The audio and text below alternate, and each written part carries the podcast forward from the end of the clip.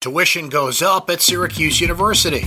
A new act added for the state fair. And Syracuse lacrosse gets a win on senior night. This is your Syracuse.com flash briefing for Wednesday, April 10th, 2019. I'm Brent Axe. The cost of tuition is going up at Syracuse University. Tuition will be $52,210 for the 2019 20 academic year for full time undergraduates. This is according to Syracuse University. The school also says it's allocating nearly 280 million to student financial aid and is a nearly 9% increase. The Syracuse lacrosse team raced to a 7-3 halftime lead and never looked back en route to a 13-8 win over Cornell behind hat tricks from Bradley Voigt and Stephen Rehfuss. Nate Solomon scored two goals to help the Orange improve to 7 3 on the season.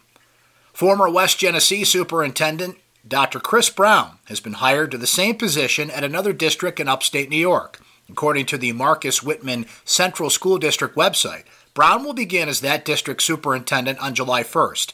Brown had stepped down from his role at West Genesee earlier this year while the school investigated social media posts involving his personal relationships.